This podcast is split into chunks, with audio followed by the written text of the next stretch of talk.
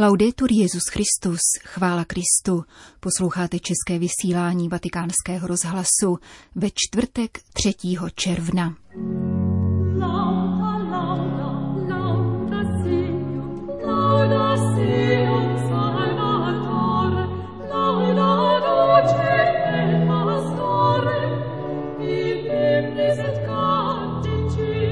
Kdo se živí kristovým chlebem, nemůže být lhostejný k hladovějícím, píše papež František o dnešní slavnosti těla a krve páně. Klimatický aktivista Michal Hadat se vydá na severní pol s papežovým požehnáním. Probíhá generální schromáždění papežských misijních děl. To jsou hlavní témata našeho dnešního pořadu, ke kterému z Říma přeje pěkný poslech Jana Gruberová.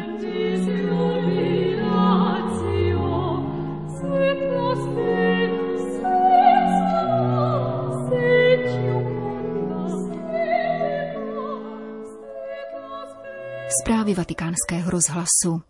Vatikán. Na dnešní slavnost těla a krve páně, která se v Itálii i mnoha dalších zemích přikládá na následující neděli, připadá ve Vatikánu státní svátek. Papež František bude slavit liturgii z této slavnosti spojenou s eucharistickým procesím v neděli večer. Dnes připomenul andělský, ale též každodenní chléb v poselství na sociální síti Twitter.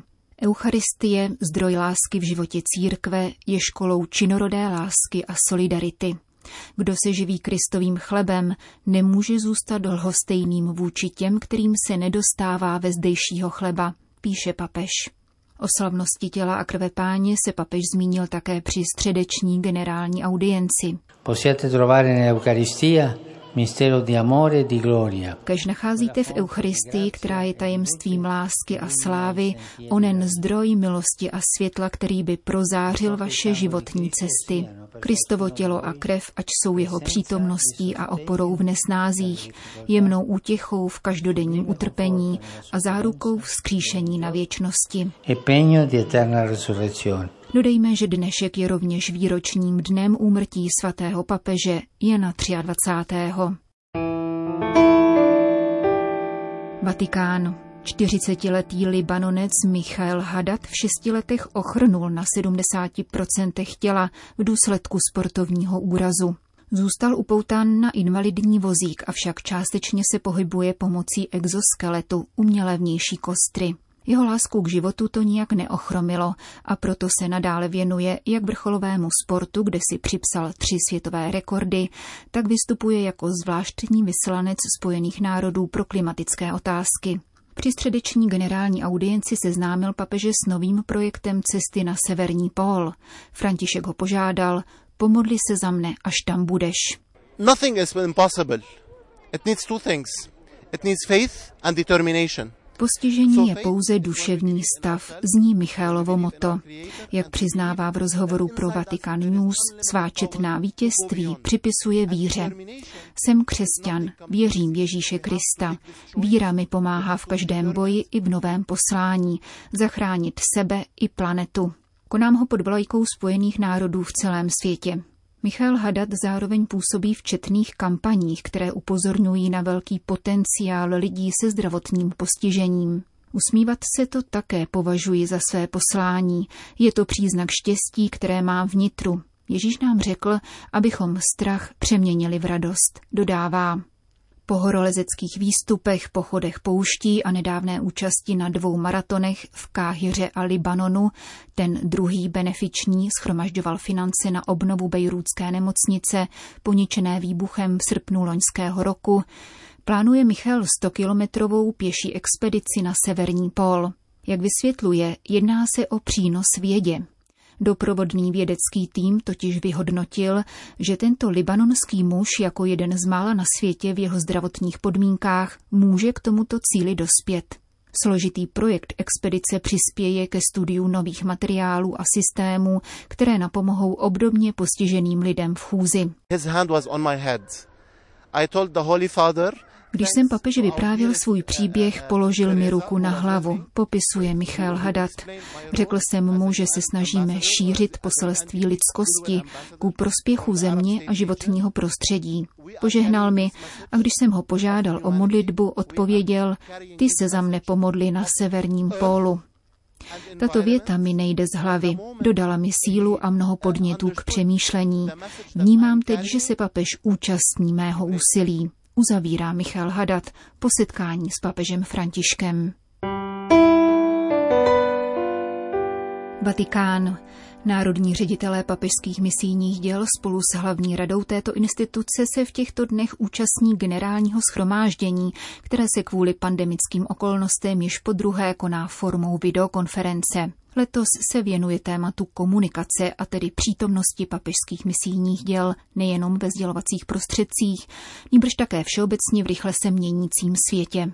Jak uvedla vatikánská agentura Fides, pandemie COVID-19 podstatně ovlivnila rovněž činnost papežských misijních děl, omezila setkávání a mnoho dalších aktivit a především se silně projevila na zdraví a hospodářství četných národů.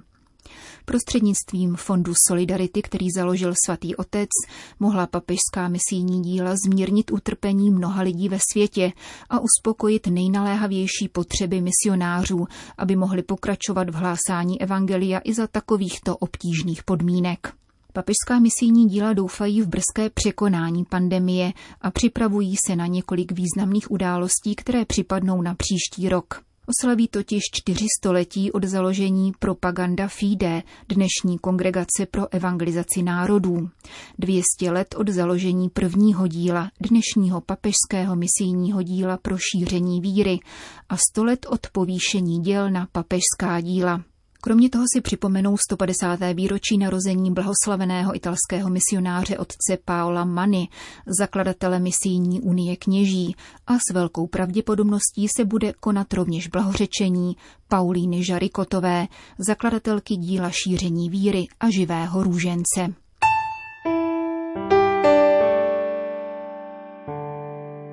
Vatikán Bengází.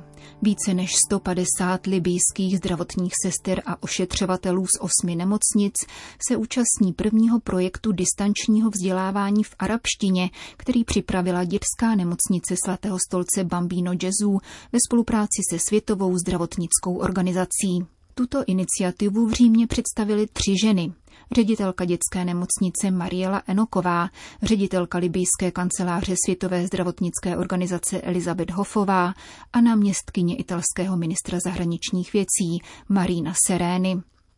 Projekt byl zahájen na začátku loňského roku a jeho cílem je podpořit profesionální vzdělávání zdravotnického personálu v Libii, zejména v oblasti pediatrie. Původně předpokládal tří až šestiměsíční stáži libýských lékařů a sester v římské nemocnici, avšak tyto plány znemožnila pandemie.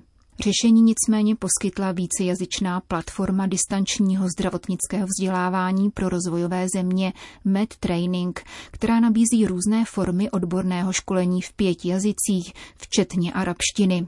První kurz začal před několika týdny a zúčastnilo se ho 156 zdravotníků z osmi libijských nemocnic. Jakmile to situace dovolí, plánuje se také prezenční výuka některých zdravotnických pracovníků zapojených do projektu, a to v římské nemocnici Bambino Gesù. Projekt, který sdílíme se Světovou zdravotnickou organizací v Libii, vysvětlila ředitelka této nemocnice Mariela Enoková, souzní s jedním z našich hlavních cílů, kterým je sdílení znalostí získaných v klinické a výzkumné oblasti.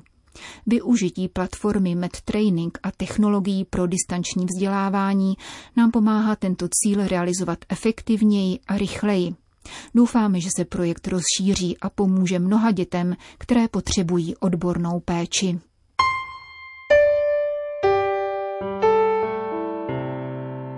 Bogota.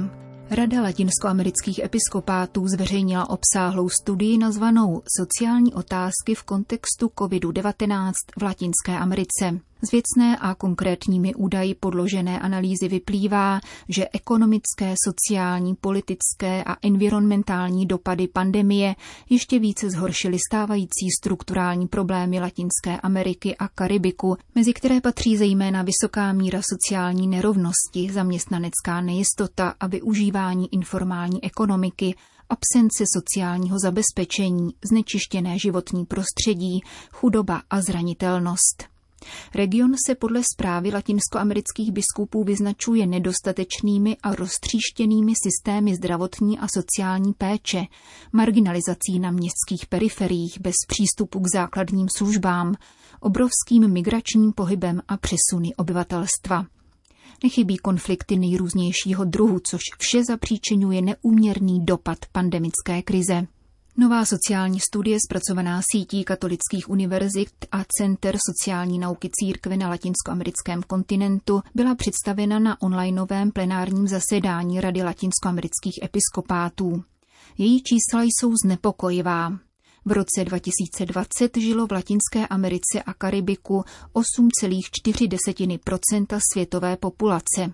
V prosinci loňského roku bylo ale v této části světa zaznamenáno 18,6 nakažených covidem a 27,8 úmrtí způsobených touto nemocí.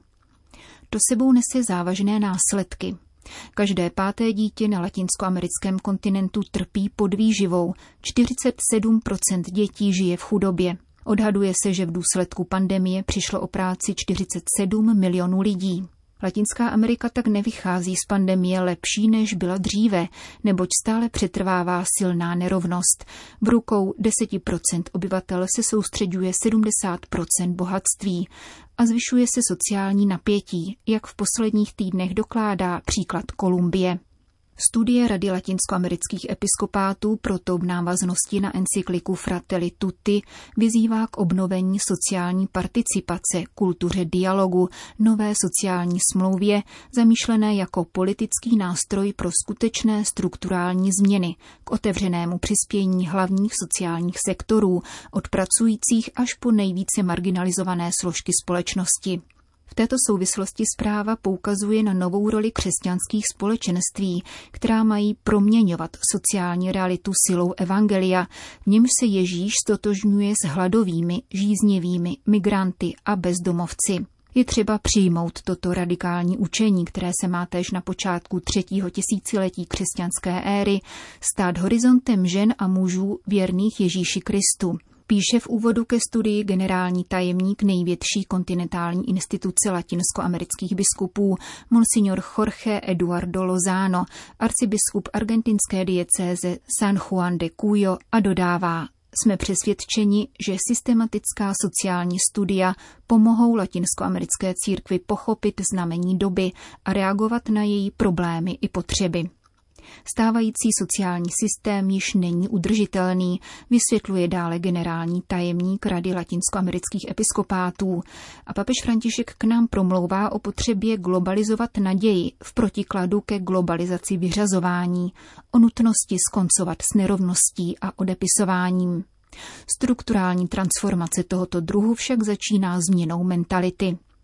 Právě učení papeže Františka se prolíná sociální analýzou latinskoamerických biskupů, která při hledání konstruktivní odpovědi na pandemickou krizi rozvíjí trojí sen – ekologický, sociální a kulturní, převzatý z apoštolské exhortace Querida Amazonia.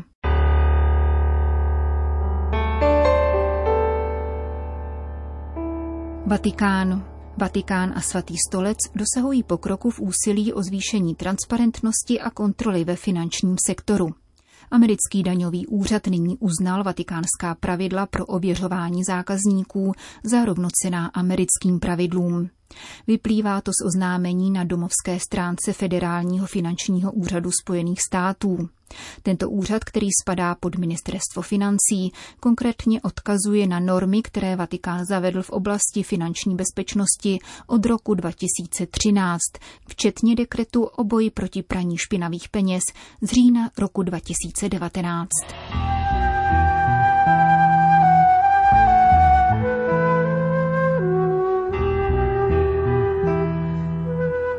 Končíme české vysílání vatikánského rozhlasu. Chvála Kristu, laudetur Jezus Christus.